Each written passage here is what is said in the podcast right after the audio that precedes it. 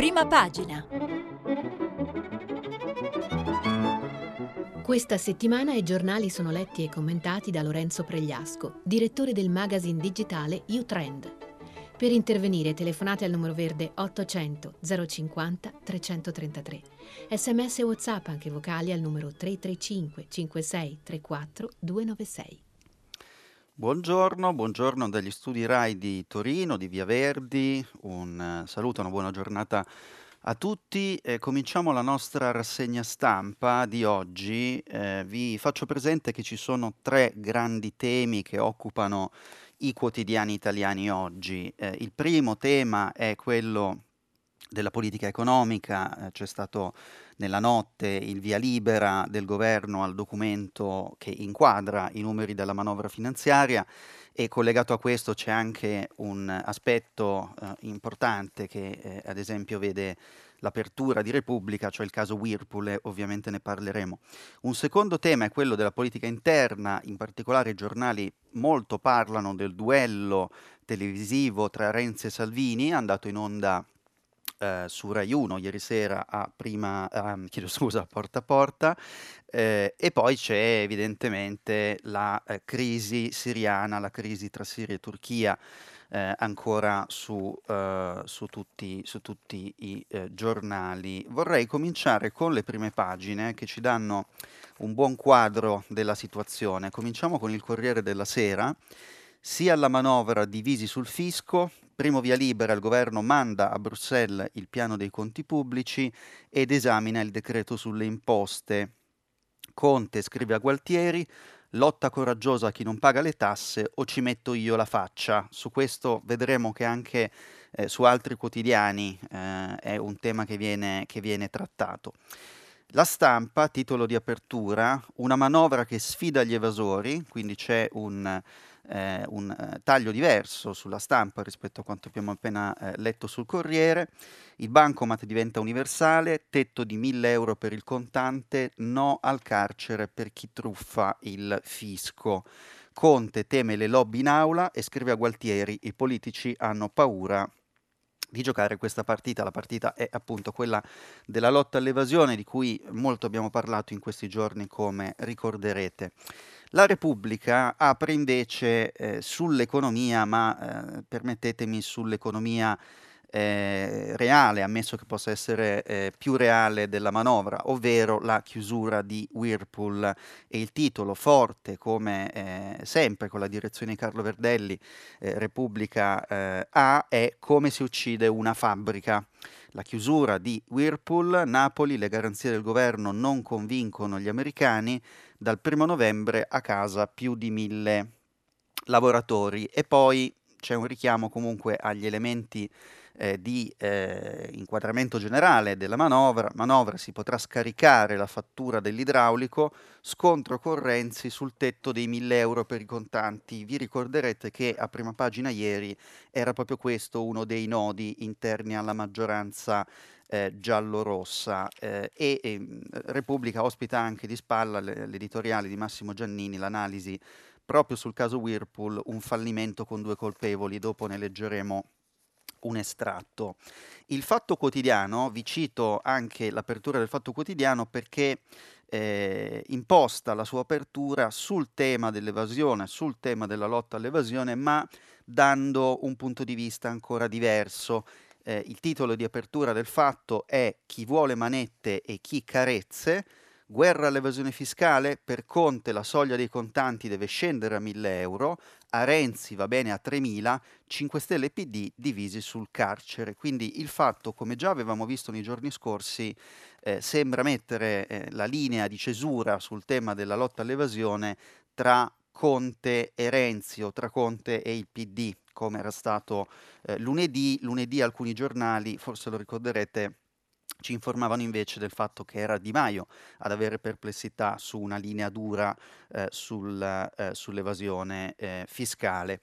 Prima pagina del Sole rapidamente in apertura perché eh, ci parla di due eh, elementi importanti, manovra sul filo degli incassi 2020, eh, perché c'è effettivamente il tema eh, di questo giallo, così lo definisce il Sole 24 ore, sui 3 miliardi extra, perché non è semplice, secondo il quotidiano economico, completare le coperture con la norma che sposta al 2020 gli incassi IRPEF degli autonomi, quindi c'è questo elemento di eh, quadro generale, e poi eh, in taglio medio sul Sole 24 ore in prima pagina, doppia sanzione per chi non permette l'uso del POS ai clienti. Il POS è il terminale, come sapete, per l'uso di bancomat e eh, carte. Rapidissimamente vi cito le prime pagine dei due quotidiani più eh, vicini al centrodestra, La Verità è Libero, ehm, anzi La Verità è il giornale, eh, semplicemente perché hanno un titolo molto simile, eh, si riferiscono sempre alla manovra, La Verità titola Ai pensionati danno 6 euro l'anno, provvedimento con beffa, secondo il quotidiano di Maurizio Belpietro. Nella lotteria della legge di bilancio, dove le tasse entrano ed escono, si profila una presa in giro colossale. Per compensare balzelli e rincari, l'esecutivo vuole sbloccare l'indicizzazione degli assegni. Risultato: 50 centesimi lordi in più al mese. Questa è l'apertura della verità e il giornale apre invece con un eh, forte titolo Schiaffo ai pensionati, manovra da incubo. Il governo conferma per ora quota 100 ma il ricalcolo è umiliante, 50 centesimi al mese. Eh, ieri avevamo parlato qui a prima pagina, lo ricorderete, eh, della questione eh, dell'indicizzazione delle pensioni. Andiamo ora ad approfondire eh, i temi che abbiamo giusto introdotto, eh, guardando le prime pagine, la politica economica. Eh, sul Corriere della Sera vi riporto il, l'editoriale di Federico Fubini, commentatore del Corriere della Sera, commentatore esperto di eh, economia. Chi pensa ai giovani è il titolo dell'editoriale di eh, Fubini, ve ne leggo un estratto. C'è sempre uno scarto fra ciò che servirebbe a un paese per usare al meglio le proprie risorse e ciò che serve ai partiti che lo governano o ai loro elettori. Non succede solo in Italia, è l'essenza della democrazia che le decisioni non riflettano una razionalità astratta. Coloro che preferiscono quest'ultima, cioè la razionalità astratta, il governo degli esperti, nei sondaggi di solito sono gli stessi che poi si dichiarano a favore dell'uomo forte. Fra quest'ultimo e una manovra finanziaria imperfetta, sempre meglio la seconda. Questo l'esordio dell'editoriale di Fubini che poi appunto eh, tratteggia un quadro luci e ombre, eh, vi leggo alcuni altri frammenti. Il risultato è un bilancio senza una lettura del paese, la riduzione delle tasse sul lavoro per 10 milioni di persone, per ore di dimensioni quasi impalpabili e lascia il sospetto che gli imprenditori l'abbiano ta- reclamata tanto in realtà per non dover essere loro a aumentare i salari. Va detto però che di buono questa manovra ha sicuramente qualcosa, un nuovo inizio nella lotta all'evasione, sacrosanto, benché destinato a porre domande scomode sul diritto alla privacy e a complicare ulteriormente il rapporto delle imprese con l'amministrazione. E poi c'è l'ultimo elemento, che è quello che poi dà anche il titolo a questo editoriale di Federico Fubini sul Corriere della Sera, Chi pensa ai giovani, se però questa stagione di bilancio porta un grande segno meno, è proprio nel rapporto squilibrato fra generazioni. Il Movimento 5 Stelle è molto più votato dai giovani, eppure schierato a difesa delle pensioni precoci a quota 100, ha, privilegi- ha privilegiato le fasce d'età medio-alta a spese dei suoi stessi elettori. Qui il movimento sconta l'ambiguità della sua transizione dal patto con la Lega a quello con il PD e Matteo Renzi. Quanto al PD è tornato a coinvolgere i sindacati, come è naturale, ma questi sono da tempo dominati da lavoratori anziani e pensionati che reclamano già entro aprile l'opposto di ciò che serve al Paese e ai suoi giovani, il disegno di una controriforma strutturale della legge Fornero. E quindi nell'editoriale di Federico Fubini troviamo il tema dello squilibrio eh, generazionale. C'è anche un accenno, qui mi, mi inserisco eh, rapidamente io con una nota, un accenno eh, che avete sentito nel pezzo di Fubini al Movimento 5 Stelle votato soprattutto dai giovani. Questo è vero, ma anche eh, andrebbe ricordato, ce lo dicono tutte le, le, analisi degli ultimi anni, che soprattutto agli inizi era un movimento eh, sostenuto fondamentalmente dai giovani, dalle persone sotto i 30 anni. Eh, sotto i 35 anni, si è molto livellato il consenso al Movimento 5 Stelle negli anni, oggi è un partito che eh, ottiene consenso anche tra le fasce di età eh, medie, questo è un tratto evidente sia nelle politiche del 4 marzo 2018 sia nelle europee, lo dico perché appunto eh, come U-Trend ci occupiamo proprio di analisi dell'elettorato e dell'opinione pubblica. Vediamo alla stampa. Eh, per due motivi. Il primo è che c'è eh, a pagina 2 a pagina 3 della stampa un riepilogo della manovra, la manovra punto per punto, stretta sul contante, il governo obbliga i commercianti ad accettare il bancomat e ci sono poi eh, sei diversi capitoli della manovra, o meglio del documento programmatico di bilancio che eh, dà un po' l'inquadramento della manovra che poi molti altri passaggi dovrà affrontare, ma sulla stampa questi sei macro temi, sanità, previdenza, fisco, imprese, evasione, famiglie, sono affrontati sotto forma di pagella. C'è una rapida spiegazione eh, di queste misure e poi un voto eh, a cura di eh, Roberto Giovannini e Paolo Russo questa, eh, questa, parte. Vi segnalo che i voti che la stampa eh, dà insomma, più, più, più elevati sono sull'evasione, un voto 7,5, 7,5, quindi ampia sufficienza eh, dicono eh, Giovannini e Paolo Russo sulla stampa, sull'evasione servivano soldi e tanti per tappare i buchi nel bilancio, il governo si è rivolto agli specialisti vicini all'ex ministro Vincenzo Visco, uno che le misure contro l'evasione in grado di dare gettito le, fa- le sa scrivere davvero. Risultato, un giro di vite drastico e che prob- probabilmente darà risultati facendo arrabbiare però tanti contribuenti elettori dà invece un voto basso, la stampa, eh, alle misure sulla previdenza, sulle pensioni. Per le pensioni cambia poco, resta quota 100, rivalutazione irrisoria. Eh, a scusante del governo, dice la stampa, l'evidente risaputa scarsezza di risorse nelle casse dello Stato. La previdenza, un campo che interessa decine di milioni di cittadini, è un settore che anche per interventi simbolici smuove cifre elevate che quest'anno, dice la stampa, non c'erano. Sempre dalla stampa eh, vi eh, rimando a un retroscena firma di Lario Lombardo. Lario Lombardo è il cronista della stampa che più da vicino segue eh, le vicende interne al Movimento 5 Stelle eh, e eh, analizza la questione che già eh, vi anticipavo prima, ovvero Conte che cerca la sponda di Gualtieri. il titolo interno a pagina 5 della stampa è Politici senza coraggio sull'evasione. Questo è un virgolettato attribuito a Conte, poi sappiamo che non sempre sui quotidiani italiani virgolettati effettivamente eh, replicano eh, le parole precise, ma vi leggo l'apertura del pezzo di Lario Lombardo su questo tema e sulla eh, ricerca di Conte di una sponda eh, nel ministro dell'economia Gualtieri sull'evasione. È un virgolettato. Caro Gualtieri, sull'evasione deve essere una rivoluzione che cambia i comportamenti dei cittadini. Così comincia il messaggio che Giuseppe Conte ha inviato al ministro dell'economia Roberto Gualtieri.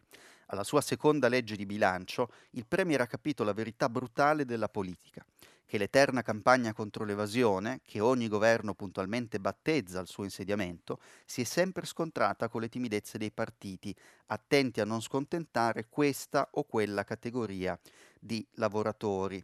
Prosegue l'articolo di Lario Lombardo, vi eh, segnalo un altro eh, estratto nel eh, messaggio che Conte invia al Ministro dell'Economia. Mi piacerebbe che tu fossi al mio fianco in questo, cioè in una eh, lotta molto, molto dura, molto coraggiosa sull'evasione fiscale. Altrimenti me ne assumerò la responsabilità davanti al Paese, mi assumerò io la responsabilità, poi le risorse eh, l'anno prossimo se non dovessero tornarci dal recupero eh, della eh, evasione. Questo Lombardo sulla stampa che ci dà un'angolatura interessante.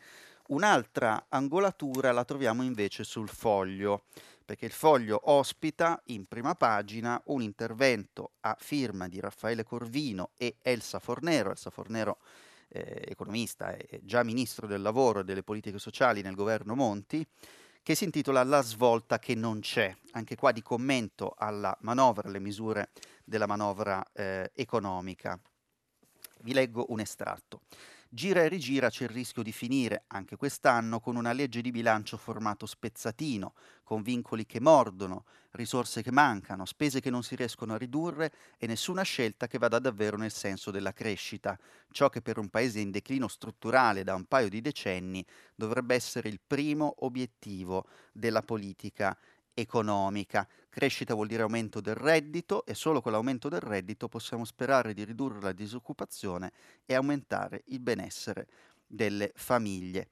Andò così anche lo scorso anno con dichiarazioni baldanzose, poi in larga misura corrette e la previsione di un 2019 bellissimo, seguite da realizzazioni scarse o nulla e eh, l'articolo di Corvino e Elsa Fornero sul foglio poi prosegue ricordando anche un quadro macroeconomico non semplice. Vi parlavo prima di Whirlpool, questa è l'apertura di Repubblica ed è quindi giusto dare eh, spazio a questa vicenda, una vicenda certamente difficile.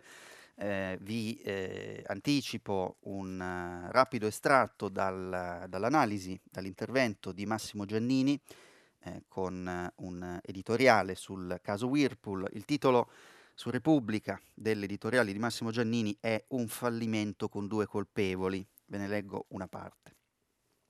A Napoli, con la chiusura dello stabilimento Whirlpool, non muore solo un'industria, una comunità, un territorio. C'è molto di più nella decisione unilaterale della multinazionale americana che dal 1 novembre mette i sigilli a una delle sue più importanti fabbriche di lavatrici. C'è prima di tutto la spregiudicata impudenza di un capitalismo che straccia accordi aziendali e patti sociali, cavalcando la tigre della globalizzazione selvaggia, sfruttando il dumping salariale, inseguendo il massimo profitto a qualunque costo.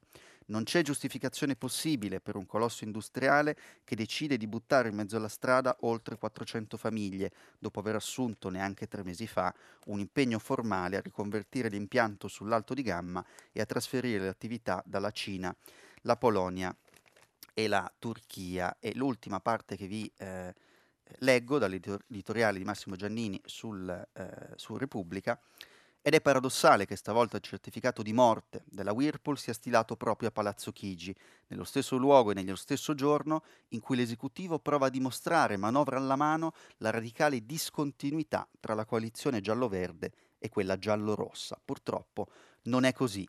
Il Conte 2, che ieri mattina ha ricevuto inutilmente i rappresentanti del gruppo statunitense, è lo stesso Premier di prima, cioè il Conte 1, che nei 14 mesi precedenti non si è mai preoccupato di gestire uno solo dei troppi tavoli di crisi esplosi in Italia. Un editoriale duro, quello di Massimo eh, Giannini, che segnala eh, quella che eh, ritiene essere una assenza di discontinuità eh, nella, eh, nei movimenti dell'attuale governo rispetto al governo precedente. Repubblica ospita anche a pagina 3 un'intervista eh, di Concita Sannino a Italia Orofino, operaia da oltre vent'anni eh, a eh, Whirlpool. Il titolo è Ma noi non ci arrendiamo, questo stabilimento è nostro ed è un'intervista eh, insomma piuttosto intensa che ci fa capire anche il lato umano, il lato personale di questa, eh, di questa vicenda, di questa eh, chiusura. Annuncio definitivo, vogliono chiudere. Avete perso Italia? chiede Concita Sannino. La risposta della operaia eh, Whirlpool. No, stiamo lottando. Lascio i colleghi per la notte, devo andare a casa perché non vedo i miei figli da due giorni, ma alle sei del mattino starò qui di nuovo, con loro, eh, loro i, i colleghi evidentemente. E ancora Concita Sannino fa riferimento a un accordo eh, intercorso a giugno e chiede all'operaia, tutto inutile 132 giorni dopo, e ora? Ora sta montando una grande rabbia insieme al senso di impotenza. Non vale l'accordo del 25 ottobre 2018 con cui la Whirlpool garantiva al governo gli investimenti per Napoli, eppure è dopo quel pezzo di carta che tanti miei colleghi hanno contratto un mutuo, hanno fatto sposare un figlio, acquistato un'auto, deciso una ristrutturazione. Ricordo i sorrisi e la festicciola in azienda. E si chiude questa intervista di Concita Sannino su Repubblica. Non volete perdere Italia? La risposta non possiamo. Se ci arrendiamo noi, perde lo Stato, perde la gente per bene di questo paese. Bene, andiamo alla pagina più strettamente politica. Eh, apro con una spigolatura, insomma, con un'angolatura eh, che, che, non ha a che fare con la strettissima attualità, ma che ci dà un punto di vista, credo, interessante e molto uh, qualificato. Eh, sul Corriere, a pagina 10, Corriere della Sera, eh, troviamo un resoconto di un'intervista rilasciata alla 7 da Giuliano Amato, già Presidente del Consiglio, giudice costituzionale, eh, e appunto il, il resoconto ci eh, introduce un elemento che torna molto in questi giorni, quello della costituzionalizzazione, della partitizzazione del Movimento 5 Stelle. Ehm, appunto intervistato sulla 7 da Mirta Merlino, Giuliano Amato, è così, è così, eh, la conduttrice gli chiede se i nostri politici assecondino l'opinione pubblica piuttosto che guidarla, risponde Amato, è così, come del resto avviene da molti anni anche negli Stati Uniti. Questo pone problemi drammatici perché la politica significa andare verso il futuro, perché uscire dalle difficoltà del presente significa fare riforme. Un vecchio grande leader italiano, Pietro Nenni, diceva che tutte le grandi riforme sono un po' dolorose. E poi il tema, lo dicevamo, della mutazione del Movimento 5 Stelle. La risposta di Amato, intervistato sulla 7 da Mirta Merlino, ci dice il Corriere, è di constatazione. Le nostre elite, non solo in Italia, anche negli anni recenti sono effettivamente apparse chiuse nel palazzo.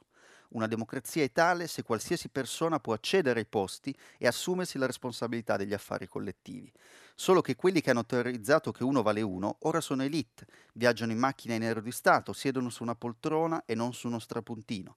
Non ci trovo niente di male. Il problema è che rimangano legati a coloro che li hanno eletti, perché il problema è quello delle elite che si distaccano. E quindi mhmm, diciamo con questo inizio eh, di eh, pagina politica vi vorrei poi citare eh, rapidamente alcuni, eh, alcuni, resoconti del duello televisivo andato in onda ieri sera eh, tra eh, Renzi e Salvini a Porta a Porta.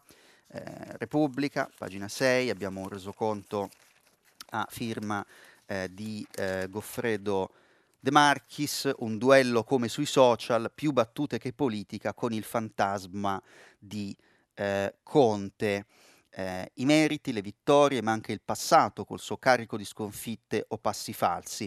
È un duello allo specchio quello tra i due Matteo, entrambi in cerca di un rilancio che passa anche attraverso il confronto faccia a faccia nel salotto di Bruno Vespa. Un duello di oggi che vorrebbe essere la sfida di domani dove però conteranno anche le cadute, cioè la zavorra di ciò che non ha funzionato e ha portato a uno l'uscita dal governo e all'altro il pessimo risultato del 2018. Di questo, ci dice Goffredo De Marchis su Repubblica, si è parlato poco ieri sera eh, su Rai 1, appunto da Bruno eh, Vespa. Rapidamente su questo un punto di vista diverso, ma che devo dire accomuna molti quotidiani, ce lo ehm, propone Fabio Martini pagina 7 eh, della stampa, tra re del papete e genio incompreso, questi sono virgolettati di, di, legati agli scambi tra i due avvenuti ieri sera, alla fine si sono aiutati. Una sfida con tanti colpi, ma da gemelli che si legittimano. Questo è effettivamente un punto di vista, insomma una lettura che eh, non ci dà solo Fabio Martini sulla stampa, ce la dà ad esempio eh, su eh, Quotidiano Nazionale eh, il direttore Michele Brambilla che apre proprio eh, con un editoriale di spalla in prima pagina su questo. Il titolo è I due Matteo così uguali e così diversi. Eh, vi leggo qualche riga dall'editoriale di Michele Brambilla, dal commento. Ieri sera Salvini e Renzi si sono presentati da Vespa che sembravano l'uno la copia dell'altro. Intanto due Mattei. Erano poi vestiti come fratellini, stesso abito blu e stessa cravatta scura, pure le camicie erano entrambe bianche. E l'unica impercettibile differenza era che una sola era siglata MS, con la M rossa e la S nera. Tutti e due sono inoltre quarantenni e tutti e due incontinenti nell'eloquio, ma tutti e due soprattutto hanno lo stesso obiettivo, far sloggiare il professor Giuseppe Conte da Palazzo eh, Chigi e appunto eh, i due Matteo così uguali e così diversi è il punto di vista di Michele Brambilla, eh, da molti eh, analisti condiviso, eh, mi inserisco qui con una appunto rapida a, a, annotazione personale, effettivamente in questo contesto è evidente che un duello che polarizzi su Renzi e Salvini sostanzialmente finisce con il favorire entrambi, eh, insomma, polarizzare contro Renzi, che comunque è una figura che eh, ha dei livelli di gradimento molto bassi nell'opinione pubblica, aiuta Salvini, eh, ma polarizzare contro Salvini aiuta Renzi a proporsi come anti-Salvini. E sullo sfondo c'è l'Umbria, di cui parliamo da giorni, le elezioni regionali del 27 ottobre, eh, vi ricordo che sulla scheda elettorale in Umbria ci sarà eh, Salvini, ci sarà la Lega, non ci sarà Italia Viva di Matteo Renzi. Quindi è stata una sfida, per così dire, asimmetrica, potremmo, uh, potremmo dire, quella di ieri. Apriamo ora la pagina eh, dedicata alla questione eh, siriana e lo facciamo con il eh, Corriere della eh, Sera. Con il Corriere della Sera abbiamo già eh, seguito in questi giorni gli articoli, i reportage di Lorenzo Cremonesi. Eh, nel, ehm, nella prima pagina, sulla prima pagina del Corriere della Sera abbiamo un richiamo alla uh, questione. Putin interviene per frenare l'avanzata turca, l'esercito di Putin rimpiazza gli Stati Uniti in Siria, i militari russi prendono posizione nelle basi abbandonate e lo zar Putin diventa mediatore tra Assad e Turchia e poi nell'interno Lorenzo Cremonesi eh, ci racconta eh, un qualcosa che già avevamo visto emergere e prodursi, svilupparsi negli scorsi giorni, cioè eh, la, la, sostanziale eh, capitolazione dei curdi che si piegano a Damasco, cioè ad Assad, siamo parte delle loro forze, sull'autonomia si vedrà. Dopo l'alleanza militare con Bashar, Bashar è eh, Assad, l'attesa per le, mos- le mosse di Mosca. Eh, e vi leggo qualche riga dal pezzo dell'inviato a Erbil in Iraq, Lorenzo Cremonesi, eh, dal Sole 24 eh, ore. Costretti con le spalle al muro, oggi i curdi chiamano alleati i soldati di Bashar Assad, sebbene sino a ieri avessero poco rispetto e tanti dubbi sulle loro qualità belliche. Non hanno alternative, devono far buon viso cattivo gioco e accettano persino che le loro bandiere gialle, col sole nascente di Rojava, siano sostituite da quelle nazionali siriane. Sul terreno hanno visto arrivare le avanguardie dell'esercito di Damasco ma soprattutto i suoi alleati russi che i dirigenti curdi siriani guardano nella speranza siano davvero in grado di bloccare l'offensiva turca. Se a partire dal 2013 non fossero arrivati gli energici aiuti russi e iraniani, il regime di Assad sarebbe collassato sotto il peso delle rivolte sempre più popolari e violente in tutto il paese. Oggi l'unico modo per fronteggiare con successo l'offensiva voluta da Erdogan è impiegare massicciamente aviazione, artiglierie pesanti e forze corazzate, spiega al Corriere Nesrin Abdullah, un importante comandante e portavoce delle unità militari femminili di eh, Rojava. Sul Corriere vi segnalo anche un argomento che sta facendo discutere in questi giorni, che eh, coinvolge la crisi siriana ma si allarga al mondo dello sport. Ehm, perché insomma la sfida in campo, titola così il Corriere a pagina 15, non è solo calcio. Eh, dal conflitto in Siria, ma ci sono anche altri casi, eh, insomma sembra che sul calcio, sul mondo del calcio si trasponga un po' la, l'arena del confronto politico, in particolare ha eh, generato molte eh, polemiche il gesto dei giocatori della Turchia che hanno celebrato il gol contro la Francia per la qualificazione Euro 2020 con il saluto militare eh, durante gli ultimi due match di eh, qualificazione a Euro 2020 contro Francia e Albania, i giocatori della Turchia hanno fatto il saluto militare, cosa che è stata interpretata come un segnale di approvazione per l'operazione militare in corso in Siria. Dopo le proteste, l'UEFA ha deciso di nominare un commissario etico e disciplinare per indagare sui fatti ma ci sono stati episodi, ci dice il Corriere, anche in Italia. Eh, Under ha postato su Twitter una foto nella quale festeggia un gol facendo il saluto militare, accompagnandola a tre emoticon raffiguranti le bandiere della Turchia. Il giorno prima, sempre sui social network, lo Juventino Demiral aveva manifestato il suo appoggio all'invasione della Siria rilanciando lo slogan nazionalista coniato da Ataturk, pace in patria, pace nel mondo e su questo scenario c'è il fatto che la finale di Champions League, il più importante eh, torneo calcistico al mondo, 30 maggio 2020 è prevista a Istanbul e quindi c'è una richiesta, una petizione ripresa anche dal ministro dello sport Vincenzo Spadafora all'UEFA eh, in cui si ritiene insomma, che forse sia inopportuno eh, mantenere a Istanbul questa eh, finale, questa manifestazione eh, sportiva. Eh, sul manifesto, sul manifesto, un rapido eh, cenno che ci eh, riporta alla mh, Siria, alla Turchia, ma c'è una prospettiva un po' più ampia perché Alberto Negri in prima eh, titola La guerra siriana in una settimana il mondo è cambiato. In una settimana il mondo è cambiato, è arrivato il capo, quello vero. Questa non è una guerra come le altre. Il mondo uscito dal crollo del muro di Berlino nell'89 è cambiato ancora una volta. In pochi giorni sono stati bruciati 30 anni di storia, forse li ha guadagnati Putin, diventando il vero cogestore della politica, eh, della politica internazionale. Poi prosegue nell'interno Alberto Negri con eh, la sua analisi, insomma c'è eh, il ruolo no, degli Stati Uniti, ci sono gli obiettivi eh, di, di, Mosca, di, di evitare eh, un Kosovo, ma anche di evitare una Libia. Eh, insomma, questo è un tema che effettivamente eh, ben si inquadra nel eh, racconto della, crisi, della crisi siriana. Eh, a questo punto vorrei dedicare eh, l'ultima parte della rassegna stampa di prima pagina eh, di oggi ad alcuni temi che non rientrano tra quelli, per così dire, principali su cui abbiamo impostato eh, finora la nostra, eh, la nostra rassegna eh, di oggi, ma toccano, credo, elementi di interesse e di riflessione.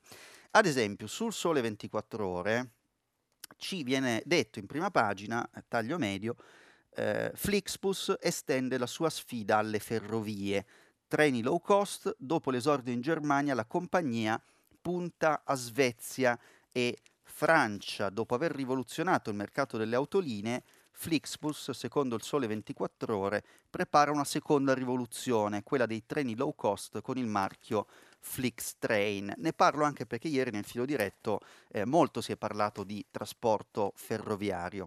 Eh, vado allora nell'interno, Sole 24 Ore ci parla di questa evoluzione di Flixbus che sbarca sui binari, ci dice però anche che l'Italia deve aspettare. Eh, c'è stato il debutto in Germania, c'è una crescita in Europa, ci racconta Marco Morino sul Sole 24 Ore, ipotesi di allargamento di questo nuovo servizio ferroviario low cost in Svezia e in Francia. Eh, ma la postilla conclusiva dell'articolo ve la leggo perché riguarda proprio l'Italia. Interpellata dal Sole 24 Ore, la compagnia esclude al momento di debuttare con i treni low cost anche in Italia. Al riguardo, nel nostro paese, si ricorda il caso di Arena Ways, che tentò di inserirsi in alcune nicchie di mercato, immaginando un servizio intercity tra Torino e Milano, che poi non è mai stata in grado di realizzare. Quindi uno spunto eh, che insomma ci tenevo a segnalarvi, visto che ieri molte delle vostre chiamate avevano a che fare con il tema dei trasporti. Um, un'altra uh, cosa, un altro tema che introduco e che troviamo sulla stampa, eh, sempre in questi minuti eh, conclusivi in cui eh, cerchiamo di dare qualche angolatura, qualche spunto di riflessione un po' più, eh, un po più ampio, è la questione degli OGM, perché la stampa, pagina 31, nell'inserto Tutto Scienze, eh, titola Tutte le fake news sugli OGM. Ci spaventano eppure li mangiamo e il no dell'Italia danneggia i raccolti. La prima conferenza dell'Unistem Tour, Vittoria eh, Brambilla, una ricercatrice in botanica, con gli studenti di Urbino, ricercatrice in botanica al Dipartimento di Scienze Agrarie e Ambientali dell'Università Statale di Milano, ci viene eh, così eh, qualificata eh, Vittoria Brambilla. E vi leggo qualche riga da eh, questo articolo sulla stampa eh, sugli OGM. Marco Pivato eh, lo firma. Il 78% della soia che circola nel mondo è transgenica e transgenico è il 74% del mercato del cotone. Il mais arriva al 26%. In Italia però è vietato coltivare OGM e quindi siamo un paese OGM free? Non proprio. La carne e i formaggi che arrivano sui nostri piatti derivano da animali principalmente allevati a mangimi transgenici, mentre per fare un esempio, tra i prodotti di origine vegetale e la, polent- di origine vegetale, chiedo scusa, la polenta bianca è uno dei tanti alimenti di importazione geneticamente modificati. Quindi, sia che mangiate carne, sia che abbiate scelto di essere vegetariani, ingerite OGM perché fanno parte della dieta. Senza dimenticare che il cotone, OGM, viene impiegato nei vestiti e nei cerotti. Questi dati, per introdurre al dove siamo, necessaria premessa al cosa ci aspetta nel campo dell'ingegneria genetica. Che gli OGM non abbiano mostrato tossicità nell'uomo è una delle informazioni, pubbliche da anni ma dure da assimilare, che Vittoria Brambilla, ricercatrice in botanica, appunto alla Statale di Milano, ha spiegato lunedì scorso a Urbino in occasione dell'Unistem Tour, una serie di eventi promossi dalla scienziata e senatrice a vita Elena Cattaneo eh, a favore degli studenti di numerose scuole superiori eh, italiane. E questo era un altro, eh, appunto, un altro elemento di eh, riflessione. Vorrei poi eh, riprendere un'altra lettura di interesse da eh, avvenire. Da avvenire troviamo a pagina 3 un articolo di Francesco D'Agostino eh, che si intitola La società post-familiare della classe creativa, mix sfidante di benessere, disumanizzazione, gelida funzionalità. Un articolo che ci dà un punto di vista anche sulle evoluzioni della nostra eh, società, delle strutture sociali e familiari che eh, compongono la società italiana e non solo. E vi vorrei leggere un estratto anche da qui, anche dal pezzo di Francesco D'Agostino. Sociologi, demografi, economisti, giornalisti concordano. Viviamo in un'epoca metropolitana che nell'arco di pochi decenni, due al massimo tre, vedrà il 70% della popolazione mondiale vivere nei grandi centri urbani, i luoghi ideali di aggregazione di quella che il sociologo Richard Florida ha brillantemente definito la classe creativa, quella che include le persone specializzate nella nuova economia digitale, appassionate di innovazione, ansiose di elaborare tecnologie sempre più avveniristiche e avanzate e sempre meno interessate alle forme tradizionali di aggregazione sociale, la famiglia, le parentele, le chiese, le scuole, i partiti. La classe creativa non apprezza gli orizzonti ristretti, i tempi lenti, la vita ben poco eccitante delle piccole città. La classe creativa ama ciò che solo le metropoli possono offrire, l'attivazione di sempre nuove conoscenze, l'innovazione culturale, i contesti dello spettacolo e dell'alta ristorazione, l'offerta di servizi sempre più sofisticati, i viaggi in un mondo sempre più globalizzato e rassicurante, in quanto sempre meno diversificato. Al di là dell'esotismo di maniera offerto ogni anno dagli operatori turistici con sempre maggiore eh, sfacciataggine. Eh, quindi un punto di vista eh, di ehm, Francesco D'Agostino su avvenire che di nuovo ci guida un po' nella eh, comprensione eh, di che cosa sta cambiando nella nostra società e di che cosa sta cambiando in fondo anche nel, eh, nel rapporto tra demografia e società, tra demografia e politica. citava il ruolo uh, il ruolo di, eh, dei corpi intermedi che stanno un po' svanendo, no? E quindi questa nuova classe creativa può essere un paradigma, eh, credo, di qualche interesse per capire dove stiamo, eh, dove stiamo andando.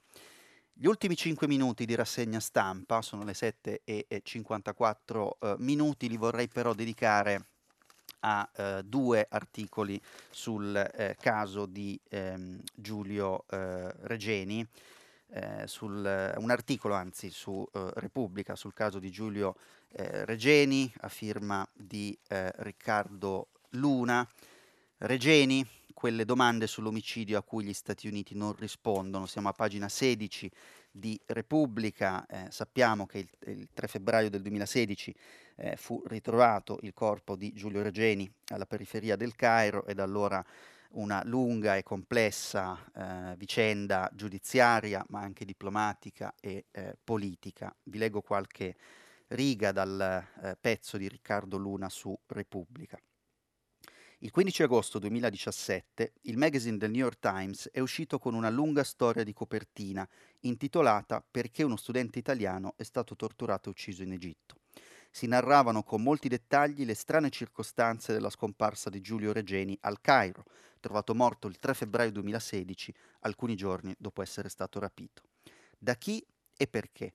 Secondo l'autore dell'inchiesta, il corrispondente dal Cairo Declan Walsh, il governo americano, allora guidato da Barack Obama, aveva trovato le risposte e le aveva trasmesse al governo italiano, allora guidato da Matteo Renzi. Tre giorni dopo la pubblicazione di quell'inchiesta, il 18 agosto 2017, con il collega Marco Pratellesi presentammo al Dipartimento di Stato una richiesta di accesso a quegli atti. Tecnicamente si chiama FOIA, Freedom of Information Act, un istituto che da oltre mezzo secolo assicura il funzionamento della democrazia, secondo quanto si afferma sul sito ufficiale. Di fatto è il diritto dei cittadini di sapere, di avere accesso ai documenti del governo, purché questo non leda la sicurezza nazionale e la privacy dei singoli. Sono passati più di due anni e la risposta non è ancora arrivata. Gli Stati Uniti non ci stanno dicendo quello che sanno sulla morte di Giulio Regeni. Perché? E eh, leggo un'altra eh, parte, la parte più conclusiva del pezzo di Riccardo Luna, oggi su Repubblica, sulla triste vicenda di Giulio Regeni. Quando uscì l'articolo del New York Times, Paolo Gentiloni da nove mesi aveva preso il posto di Matteo Renzi quale Presidente del Consiglio. Fonti di Palazzo Chigi fecero trapelare una versione per cui non furono mai trasmessi elementi di fatto né tantomeno prove eh, esplosive. E poi conclude, insomma, tutto può essere, il modo migliore per dimostrarlo sarebbe leggerle, quelle carte. Per questo ieri abbiamo presentato un FOIA identico al governo italiano. La verità conta, conclude così Riccardo Luna su Giulio eh, Regeni, peraltro sul Fatto Quotidiano, lo cito molto rapidamente, ma sul Fatto Quotidiano c'è una testimonianza eh, su questo stesso tema eh, di, grande, eh, di, grande, interesse. Eh, Francesca Borri a pagina 19, eh, Egitto vietato entrare se vuoi sapere di Regeni, ci racconta la sua storia, eh, il racconto di Francesca Borri trattenuta all'aeroporto nelle stanze della National Security, 12 ore tra interrogatori e minacce per essere poi eh, rispedita indietro e ci dice Francesca Borri, in questi anni sono stati rispediti indietro decine di giornalisti dal New York Times in giù e noi italiani in più abbiamo questa colpa dell'inchiesta Regeni perché in paesi come l'Egitto, a cui la Procura di Roma chiede da mesi inutilmente di ascoltare un nuovo testimone, arriviamo lì dove per la magistratura è più difficile arrivare. E l'inchiesta Regeni, non posso dire di più ora, per noi certo non è chiusa. Questo eh, resoconto di eh, Francesca Borri è certamente interessante anche per capire i limiti eh, e il ruolo della, della stampa, della libera stampa nel fare luce su vicende eh, complesse, su vicende difficili, su vicende oscure come quella di, eh, Giulio, eh, di Giulio Regeni e su questa certamente insomma, ci uniamo nel eh, richiedere eh, verità e nel richiedere eh, giustizia. Siamo in conclusione della nostra rassegna stampa, abbiamo toccato vi ricordo molti temi, dalla politica economica con le misure di eh, bilancio eh, approvate nella serata di ieri dal governo, eh, Whirlpool, il, eh, la, la, vicenda della chiusura dello stabilimento Whirlpool a eh, Napoli, ci siamo concentrati poi sulla politi- politica interna e sul duello televisivo tra eh, Renzi e Salvini, abbiamo parlato di Siria e Turchia, insomma della crisi siriana e dell'offensiva eh, turca e poi appunto abbiamo provato a introdurre anche alcuni elementi di eh, riflessione eh, sul trasporto ferroviario, sulla classe creativa come evoluzione della nostra società e abbiamo voluto chiudere sulla eh, vicenda di Giulio eh, Regeni. Finisce qui la rassegna stampa di oggi, dopo la pubblicità torniamo per il filo diretto con voi ascoltatori. Lorenzo Pregliasco, direttore del magazine digitale U-Trend, ha terminato la lettura dei giornali di oggi. Per intervenire chiamate il numero verde 800 050 333. Sms e WhatsApp anche vocali al numero 335 5634 296. Si apre adesso il filo diretto di prima pagina per intervenire e porre domande a Lorenzo Pregliasco, direttore del magazine digitale U-Trend. Chiamate il numero verde 800 050 333. Sms e WhatsApp anche vocali al numero 335 5634 296. La trasmissione si può ascoltare, riascoltare e scaricare in podcast sul sito di Radio 3 e sull'applicazione RaiPlay Radio. Bentornati, bentornati. Vi ricordo che stiamo pubblicando i vostri messaggi anche vocali sul sito di Radio 3. Prima di eh, raccogliere la prima telefonata, dovevo una risposta a un ascoltatore che aveva telefonato lunedì quando avevamo parlato della vicenda siriana e chiedeva eh, insomma, in, in, merito alla possibilità di un intervento diretto militare europeo in eh, Siria, tra Siria e Turchia. Eh, è una vicenda sulla quale mi sono un po' documentato, ho chiesto un parere in particolare all'amico Dario Fabbri di Limes, uno dei eh, ma- massimi analisti di eh, geopolitica mh, in Italia, eh, il quale mi ha risposto che insomma, mh, a, suo, a, suo, parere eh, è piuttosto è piuttosto imprevedibile un uh, intervento di questo tipo, certamente a livello europeo come, come UE, ma anche eh, a livello di singoli stati, eh, insomma, è, è, una prospettiva che ritiene molto improbabile. Dovevo questa risposta a un ascoltatore, quindi ho preferito eh, iniziare dando questa risposta alla domanda che era giunta lunedì. A questo punto eh, sentiamo invece la prima telefonata di oggi. Pronto? Pronto, buongiorno. Buongiorno. Eh, sono Giovanna e chiamo da Roma, ho 93 anni. Buongiorno Volevo Giovanna. far presente a lei che i giornalisti italiani eh, si sono dimenticati che oggi è il 16 ottobre, eh, che 2000 ebrei romani sono stati deportati, gassati e non hanno fatto più ritorno alle loro case. Io ho 17 persone eh, deportate, familiari stretti e io ho avuto l'infanzia e l'adolescenza um, addolorati dalle leggi razziali, perché so, a cominciare da, dalla cacciata delle scuole e tutto il periodo della mia adolescenza. Volevo sapere il suo parere. Io la ringrazio molto della sua chiamata e del averci ricordato questa ricorrenza. Insomma, parliamo del 16 ottobre del 43, quando le, le, le SS eh, invadono le strade del, del ghetto di, di Roma, eh, luogo peraltro, eh, peraltro meraviglioso, e, e, appunto rastrellano molte, molte persone in quella, in quella circostanza. Chiaramente una tragedia eh, che, che, ha fatto benissimo, che ha fatto benissimo a ricordarci.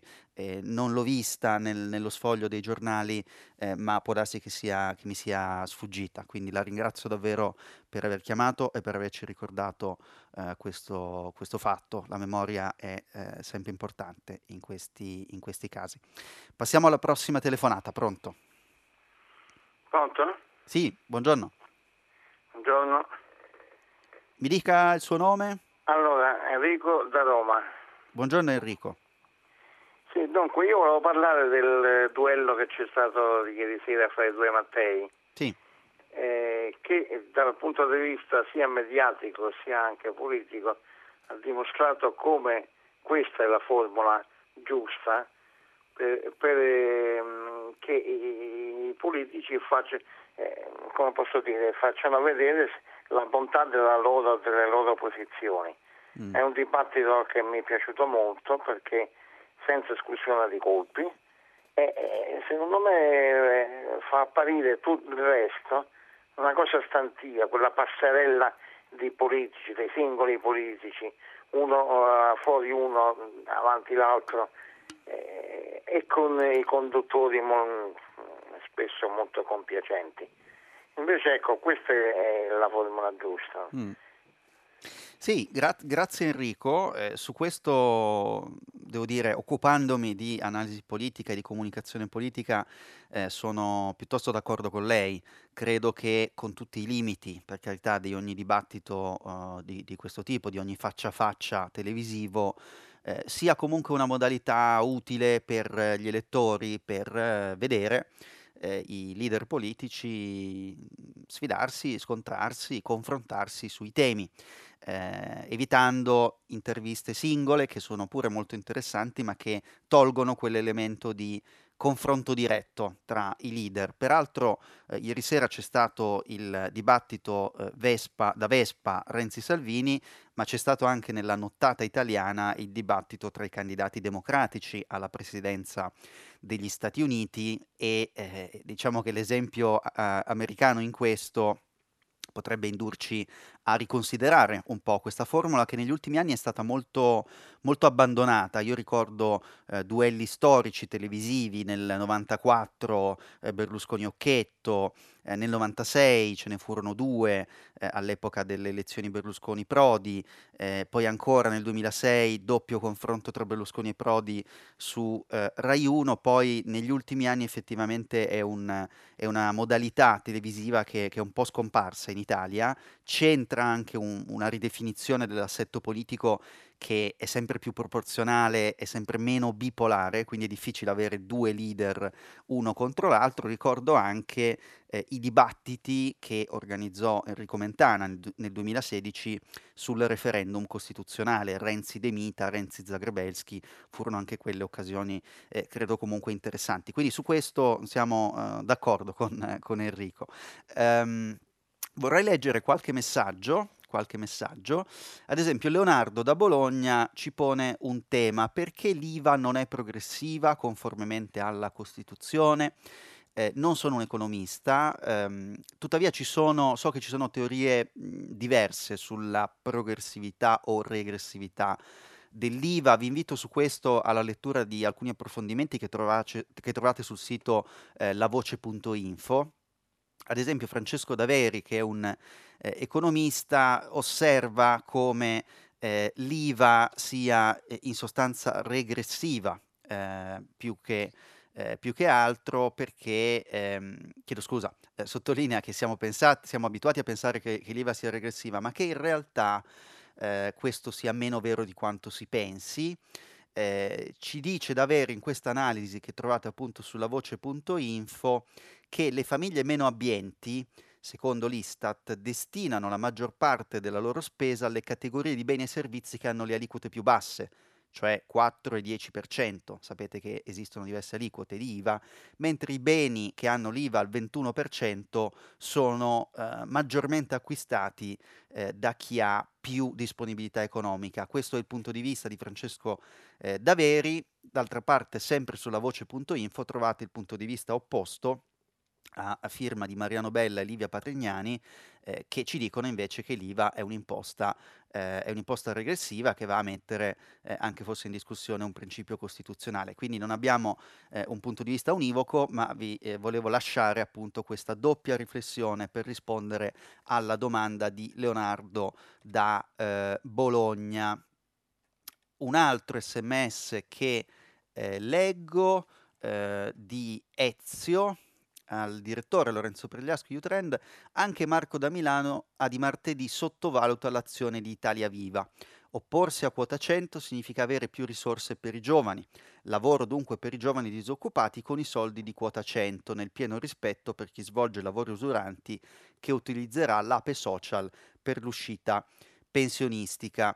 Eh, sì, questo è, era uno dei punti eh, rivendicati da Italia Viva nelle negoziazioni, nelle trattative sul documento di bilancio, va detto che poi però la linea emersa ieri eh, ha visto prevalere il Movimento 5 Stelle, quindi quota 100 rimane.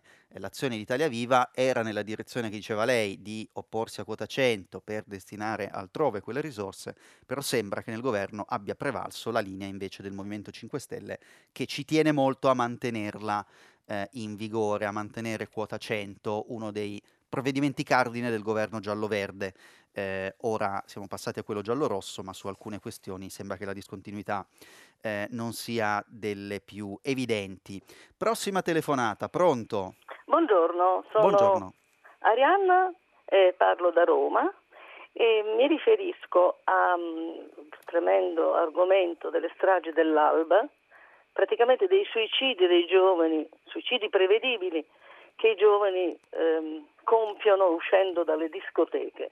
Ieri, ieri Radio 3 ne ha parlato, però dei vari provvedimenti presi in considerazione non ho sentito quello sulla chiusura delle discoteche alle 2 di notte, perché i ragazzi possono benissimo andare dalle 11 alle 2. Questa moda di stare in condizioni eccessivamente pericolose fino alle 6 con rumori assordanti, eh, droghe e alcol, voglio dire, a chi, quali grossi interessi ci sono collegati alle discoteche perché questo provvedimento non si prenda? Perché il Ministero della Salute non fa, della Salute non fa presente che stare alle tre di notte con dei suoni assordanti, quando è il momento che il ritmo circadiano considera il momento del massima necessità di sonno, perché non avviene tutto ciò? Perché non si fa prevenzione in questo senso, facendo studiare ai ragazzi delle ultime classi la, eh, lo studio dei ritmi circadiani e renderli responsabili della loro salute? Mm. Ehm, tra l'altro, e qui sono polemica, questo stare nelle discoteche è un grosso inquinamento e spese di energia, eh, visto che tutti vanno con eh, la piccola Thunenberg, insomma, mm. eh, perché non se ne parla? Grazie, grazie Arianna, effettivamente ieri tutta la città ne parla, si è parlato proprio di questo, proprio del, del, dei morti nelle strade, insomma di, di, di, di questa sorta di, strage silenziosa che ieri era stata sollecitata da un ascoltatore ed era anche oggetto di una analisi su eh, QN, sul quotidiano nazionale. Eh, devo dire, mi pone una domanda alla quale non, non ho una risposta, nel senso che ehm, non penso che sia l'unico elemento, non penso che sia l'unico fattore l'orario di chiusura eh, delle eh, discoteche. Ehm, insomma, le, le persone possono, possono, comunque usufruire anche di altri luoghi. Eh, quindi raccolgo la sua, la sua, sollecitazione, raccolgo il suo, il suo intervento, eh, però non, non, sono a conoscenza ecco, degli interessi che stanno dietro a, dietro a questo, dietro alla regolamentazione degli orari di chiusura delle discoteche, segnalo appunto che non sono gli unici luoghi nei quali eh, si possono bere alcolici eh, e, e, non sono le uniche cause probabilmente di, eh, di, incidenti, però il tema è certamente importante. Passiamo alla prossima telefonata, pronto? Sì, buongiorno, sono Roberto, sto chiamando da Cali. Buongiorno. Eh, io volevo intervenire sulle, sulla chiusura della Vestul. Eh, ho ascoltato le, ciò che lei ha letto a proposito di quello che ha scritto Pubini e secondo me lui e anche altre argomentazioni non tengono conto del fatto che eh, la chiusura di, di questi stabilimenti eh, non è imputabile solo alla esternalizzazione, alla, alla, alle politiche finanziarie speculative industriali, ma eh, uno dei, degli argomenti, uno dei motivi principali della chiusura è dovuto al fatto che in effetti è secondo me la società civile che non è al passo coi tempi, e sono le politiche della formazione, della eh, finanziarie, industriali, quelle che noi abbiamo attualmente in Italia e che non sono in grado di stare al passo coi tempi. E, e perciò questi finanziari, le industrie fanno il loro mestiere, profitti e questo non è contro la legge. E siamo, è la società che non è al passo con i tempi. Mm. Volevo sapere cosa ne pensate. Sì, grazie Roberto della sua, della sua domanda. Certamente c'è eh, l'elemento della, del, della libertà di impresa, no? della libertà economica. Eh, lei dice fanno il loro mestiere, eh, c'è però qui una vicenda molto più articolata, molto più stratificata, poi nella rassegna stampa non si ha il tempo di approfondire tutto, eh, in cui la vicenda è stata comunque lungamente gestita, ha avuto una lunga evoluzione con eh, accordi intermedi, con passaggi intermedi. È chiaro che una decisione poi unilaterale a questo stadio della, della vicenda, insomma del tavolo, del tavolo di crisi, eh, è un qualcosa che eh, è difficilmente comprensibile per eh, chi ci lavora, ma anche per eh, direi i referenti politici che hanno uh, cercato di gestire questa, questa situazione. Eh, però sicuramente lei fa uh, riferimento a due questioni molto vere. Eh, vediamo qualche altro messaggio. Vediamo qualche altro messaggio. Eh, Giuseppe ci riporta alla Siria. Eh, in Siria i protagonisti rimangono sempre Stati Uniti e Federazione Russa. L'Europa, questa ridicola unione di stati in perenne guerra commerciale e politica tra loro, come sempre non dice e non conta niente. Così ci scrive Giuseppe. Eh, insomma, effettivamente è difficile che l'Unione Europea abbia una voce sulle grandi vicende della, eh, della geopolitica eh, perché non c'è unità politica, perché ci sono spesso interessi divergenti tra un paese e l'altro. Ieri parlavamo eh, proprio qui a prima pagina dell'accordo eh, di, eh, europeo, insomma a livello europeo sulla eh, blocco del, delle esportazioni di armi e sulla condanna dell'azione, eh, dell'azione della Turchia, ma certamente non è eh, alle, alle, viste, non è nelle cose al momento un eh, ruolo predominante dell'Unione Europea sulle vicende eh, medio orientali e sulle vicende che riguardano eh, Siria e, ehm, e Turchia, lei giustamente ha citato Stati Uniti e Federazione Russa, potremmo forse anche citare l'Iran come potenza regionale che certamente ha molto da dire su quello scacchiere. Eh, sentiamo una, un'altra telefonata. Pronto? Pronto, eh, buongiorno, mi chiamo Franco e telefono da Parma.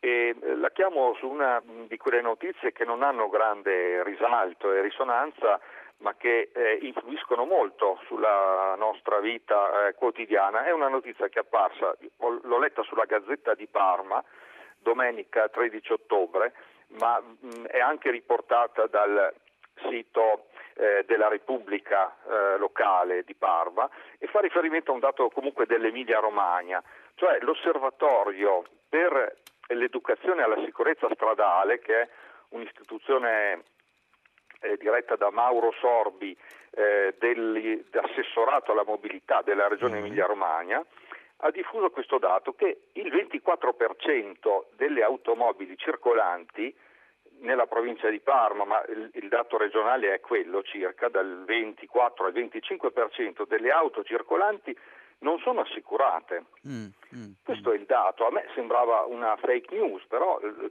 invito anche a, a fare approfondimenti, eh, il riferimento è questo, della regione Emilia-Romagna. Mm. Ora, se il dato è questo, immagini quelle che sono i, i, le conseguenze per i, i, rischi che corrono i cittadini compliant, diciamo no, con queste parole inglesi che non piacciono, cioè i cittadini che rispettano tutte le norme, mh, mm, pagano tutto quello che c'è da pagare, fanno... Ecco, poi quando sei in strada se una macchina su quattro non è assicurata, un sinistro può diventare una catastrofe mm, per una famiglia. Mm, mm. Pensi al pensionato che adesso ha i 50 centesimi in più di aumento per eh, la contingenza sulla, sulle pensioni, se capita una, un sinistro. Mm. Ecco, questa sì. è l'osservazione che faccio.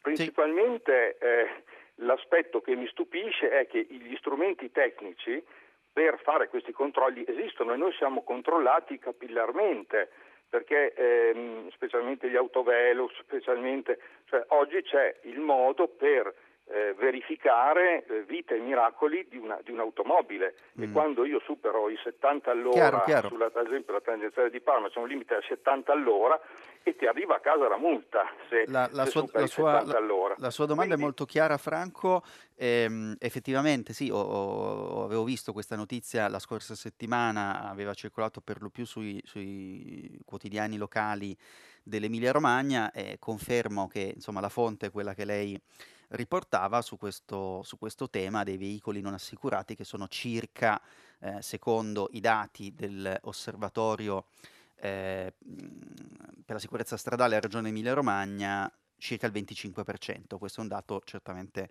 eh, piuttosto, piuttosto, preoccupante. Eh, sentiamo un'altra telefonata. Pronto? Pronto, buongiorno, sono Anna Lucia, chiamo da Roma. Buongiorno. Io volevo riprendere il tema invece del eh, cosiddetto duello televisivo nient'altro è stato di ieri tra Renzi e, e Salvini per dire che io ho fatto una scelta radicale a monte.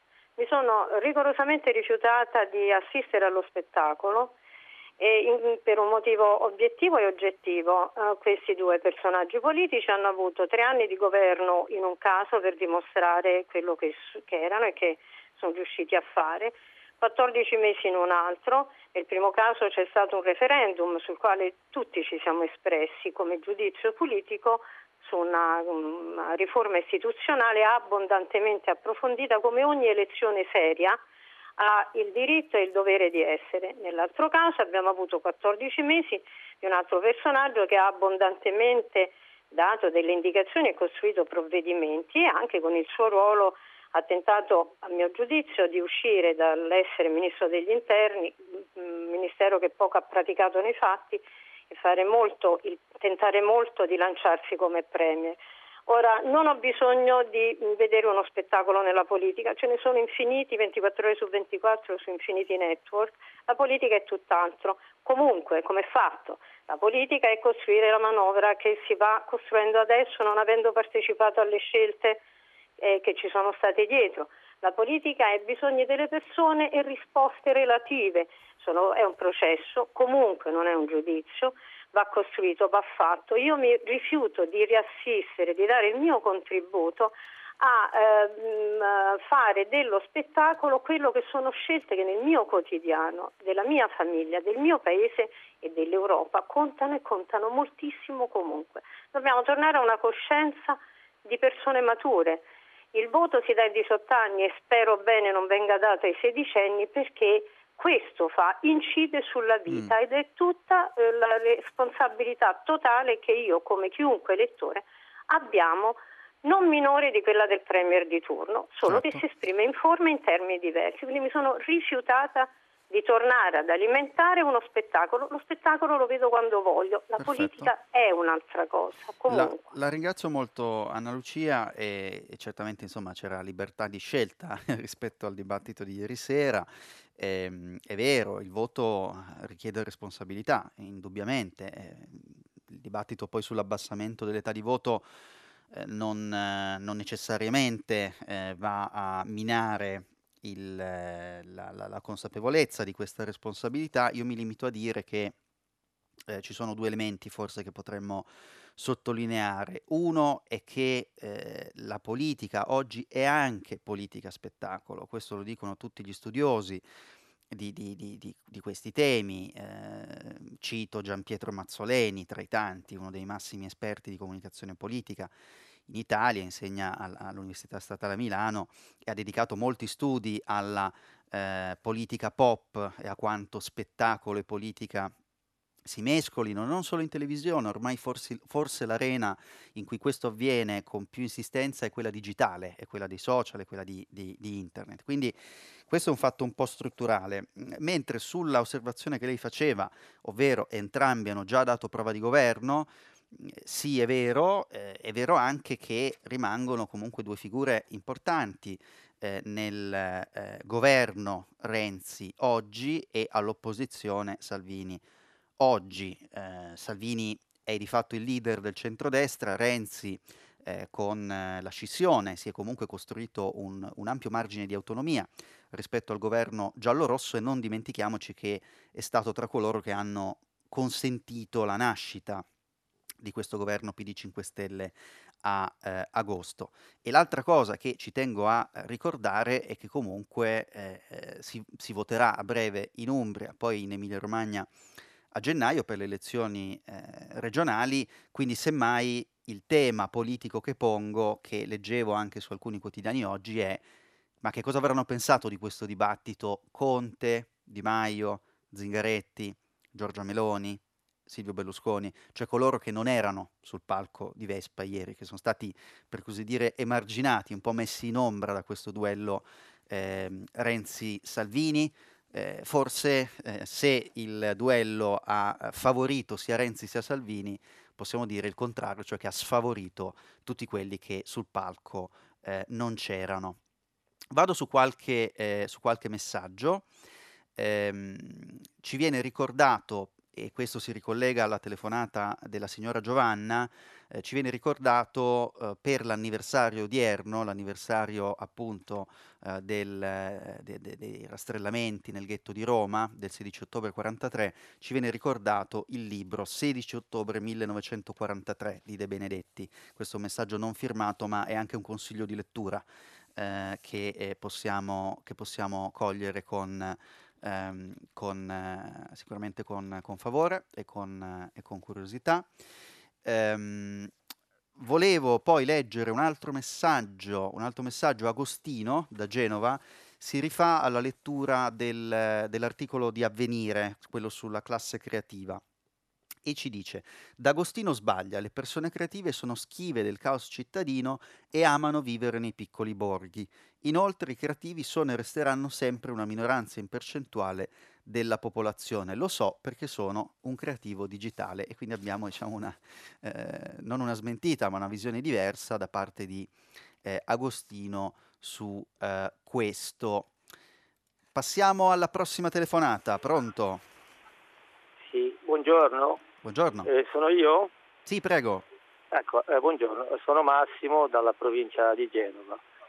Niente, anch'io eh, seguivo questo argomento sulla, tra virgolette, popolazione creativa, che eh, per quanto mi riguarda la popolazione creativa è quella che ha eh, diciamo, un quale, una tendenza, una propensione ad essere eh, più espressiva di quello che ha dentro. E quindi nelle metropoli non ce la vedo proprio, nel, nel senso che nelle metropoli abbiamo bisogno di una collocazione standardizzata, eh, dalla quale poi noi non possiamo poi tirare fuori tutta la nostra creatività perché verrebbe triturata dal sistema.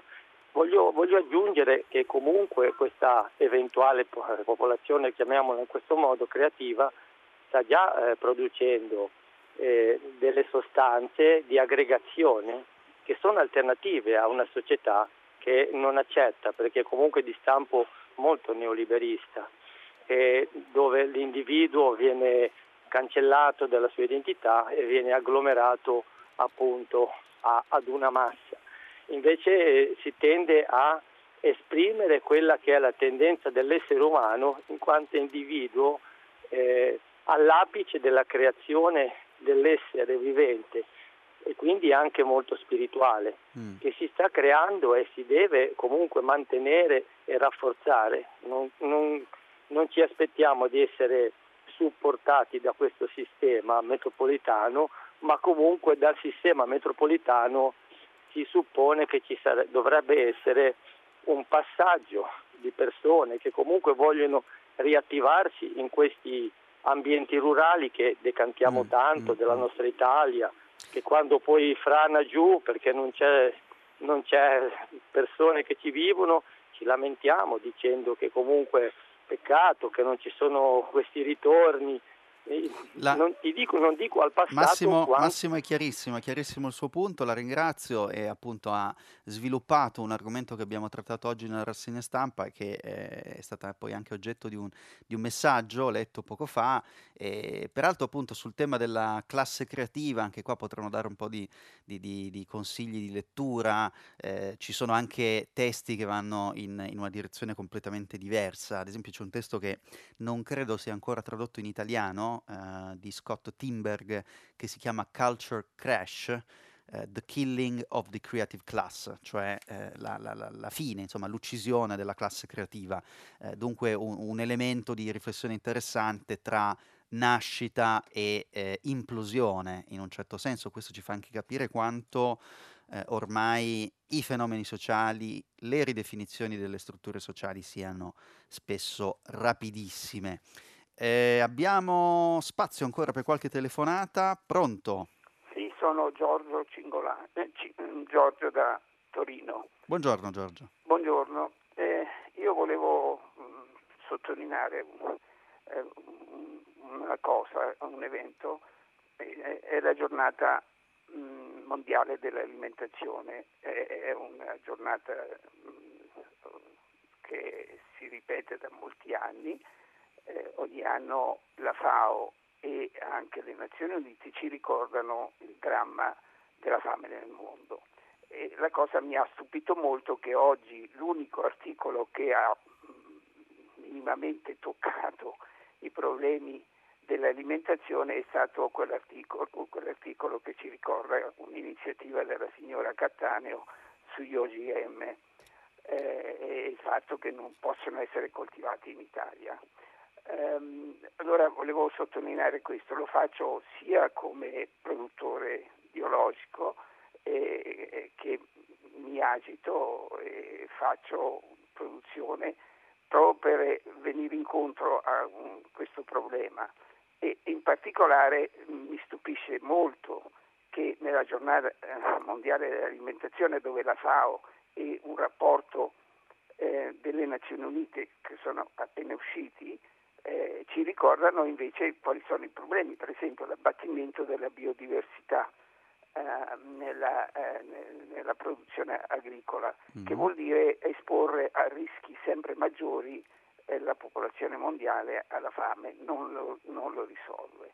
Mm. Ecco, il mio stupore o non so come dire indignazione è che un problema così importante sia stato trascurato dai nostri giornali, mm. forse mm. dalla loro provincialità o, o non so, ci, ci Gi- ricordano certamente problemi importanti come la guerra eh, della Turchia contro i curdi è certamente un fattore questo, anche questo di fame nel Gior- mondo. Giorgio, la, guerra, la ringrazio molto del suo, del suo contributo, del suo richiamo al, al tema del, dell'alimentazione, eh, sì appunto ho letto una, una, parte di un articolo sugli, sugli OGM che un po' ci eh, diceva qualcosa in quella, in quella direzione, eh, non so se poi c'erano anche articoli più a tema eh, strettamente alimentazione su, uh, sui quotidiani di oggi, non uh, per quel che ho visto nel preparare questa rassegna stampa. Leggiamo un sms. Eh, Gabriella ci scrive: Buongiorno, d'accordo con il poter scaricare le fatture degli idraulici, ma sarebbe ottimo poter scaricare anche le fatture degli avvocati, notai e commercialisti. Queste sono più copiose come importi. E questo è il punto di vista di eh, Gabriella. Aurelio, su un tema simile, perché invece di limitare l'uso del contante per ridurre l'evasione fiscale non si consente al contribuente di detrarre quanto dato ad altri, che quindi non fa più parte del suo reddito, incentivandolo quindi a pretendere la fattura. Aurelio ci scrive questo, alcune delle misure allo studio del governo sembrano andare un po' in questa direzione, legandola però alla tracciabilità dei pagamenti, ne avevamo parlato anche eh, ieri. Michele torna sulla Turchia. Eh, Pregliasco le ripropongo la mia domanda che non dovrebbe crearle troppi imbarazzi. In un'epoca nella quale il termine fascista viene usato a proposito e a sproposito, non trova singolare che il regime di Erdogan non venga qualificato come fascista, cioè con l'aggettivo che meglio lo connota politicamente? Connotazione politica peraltro coerente con la propensione al genocidio che caratterizza la storia turca. Evidentemente la vicenda del genocidio armeno non ci ha insegnato molto, così eh, Michele, questo è il punto di vista di eh, Michele, Massimo, sempre sulla Turchia, ci chiede perché nessuno sta spiegando che l'Italia come membro NATO ha l'obbligo di schierarsi al fianco della Turchia secondo l'articolo 5 del trattato. Abbiamo paura di mettere in discussione l'alleanza? Ci chiede Massimo, certamente eh, la, la, la, vicenda turco-siriana eh, un, eh, rappresenta un po' un cortocircuito, se vogliamo, della, della, Nato, dell'alleanza militare a cui l'Italia, l'Europa, eh, gli Stati Uniti appartengono. Eh, non sono, e questo l'ho già premesso, un esperto di geopolitica, segnalo però che eh, l'articolo 5 a cui lei fa riferimento dell'Alleanza Atlantica eh, forse si riferisce a qualcosa di diverso, cioè si riferisce a un attacco armato contro un membro NATO, in quel caso viene considerato come un attacco contro ogni componente della Nato e quindi diciamo che i, eh, i, i paesi possono a quel punto, secondo il principio dell'autodifesa, eh, impostare le azioni che ritengono più, eh, più, giuste. Ecco, però questo mi sembra che forse non sia precisamente in linea con quanto è avvenuto in Siria e con, eh, e con la eh, offensiva turca in eh, Kurdistan. Telefonata, pronto? Buongiorno, mi chiamo Vittore e la chiamavo perché ho sentito che ha letto quell'articolo sugli OGM, io sono un agricoltore sì. biologico e l'articolo sottolineava l'evidenza che no, non li possiamo produrre ma li mangiamo e già questa è una cosa gravissima che a livello politico fa bene ricordarlo perché da anni che è così la situazione. C'è un altro aspetto che riguarda gli agricoltori, anzi due, la penalizzazione commerciale anche perché, eh, perché, questo prodotto che arriva dall'estero costa meno eh, e noi non siamo concorrenziali col prodotto nazionale, visto che dopo va a finire sullo stesso mercato, noi siamo fortemente penalizzati come Vittore, delle... da, dove, da dove arriva, per, per, la sua esperienza, prodotto, questi prodotti, da dove arrivano in Italia? Arrivano dal Sud America, arrivano dai paesi asiatici, cereali soprattutto arrivano dal Sud America, soia, mais arrivano dai continenti là dove sono prodotti e sono OGM con più facilità e sono più produttivi per, per estero e, e, sono anche più sani perché resistono di più alle malattie, però per come la pensano i paesi OGM free sono meno sicuri abbiamo un prodotto che è penalizzato dal punto di vista commerciale, come ripeto, perché produciamo meno ed è meno apparentemente sano. Mm. E, però dopo c'è anche un altro aspetto che mi riguarda personalmente, è il discorso che mh, mm, nel mondo del biologico questo, questo prodotto andrebbe a, a, in conflitto nella coltivazione, quindi eh, è, cosa, è un aspetto che bisogna sottolineare, è importante che si sappia che anche serve un'azione politica che si decida non vogliamo produrli, allora non li importiamo neanche. Mm. Secondo lei, visto che appunto lei è, è un addetto ai lavori, no? quale potrebbe essere una soluzione? Le chiedo molto rapidamente perché il tempo sta per scadere. Eh, molto rapidamente, eh, gliel'ho già detto, se li, la legge italiana impedisce agli agricoltori di coltivarli, che può essere giusto o sbagliato, io non mi metto a, fa, a fare questa valutazione perché non sono in grado di farla, eh, non, li, non, li, importiamo nemmeno e allora facciamo in modo che la carne prodotta in Italia, che gli alimentari prodotti trasformati in Italia siano, siano, anche quelli OGM free, perché è ridicolo il fatto che noi non li possiamo produrre ma li mangiamo. Mm e li, li, importiamo creando concorrenza con gli agricoltori nazionali italiani che, che non, non, riescono a reggere sul mercato questa concorrenza. Mm, mm, mm. E quindi è proprio una questione politica, devono decidere, ma è una cosa purtroppo vecchia sta cosa qua, devono decidere che se non li possiamo produrre non li possiamo neanche importare. Chiaro, chiaro, eh, la, la, ringrazio molto Vittore per il suo contributo, per la sua eh, testimonianza, appunto eh, hanno chiamato eh, più persone sul, sul, tema dell'alimentazione e anche nel, nello specifico eh, il punto di vista di Vittore sul, eh, sugli OGM credo che eh, sia di, di, interesse, insomma una questione che magari approfondiremo se ci sarà la possibilità eh, di farlo nei prossimi eh, giorni. Eh, il tempo a nostra disposizione eh, sta terminando, quindi noi di prima pagina ci fermiamo qui. Dopo il giornale radio avremo pagina 3 con Vittorio Giacopini, poi le novità musicali di eh, Primo Movimento e naturalmente alle 10 tutta la città ne parla e come sempre tutta la città ne parla approfondirà un tema pro, eh, posto e proposto da voi ascoltatori. Vi ricordo che potete riascoltarci sul sito di eh, Radio 3. Grazie per eh, l'attenzione e una buona giornata a tutti voi.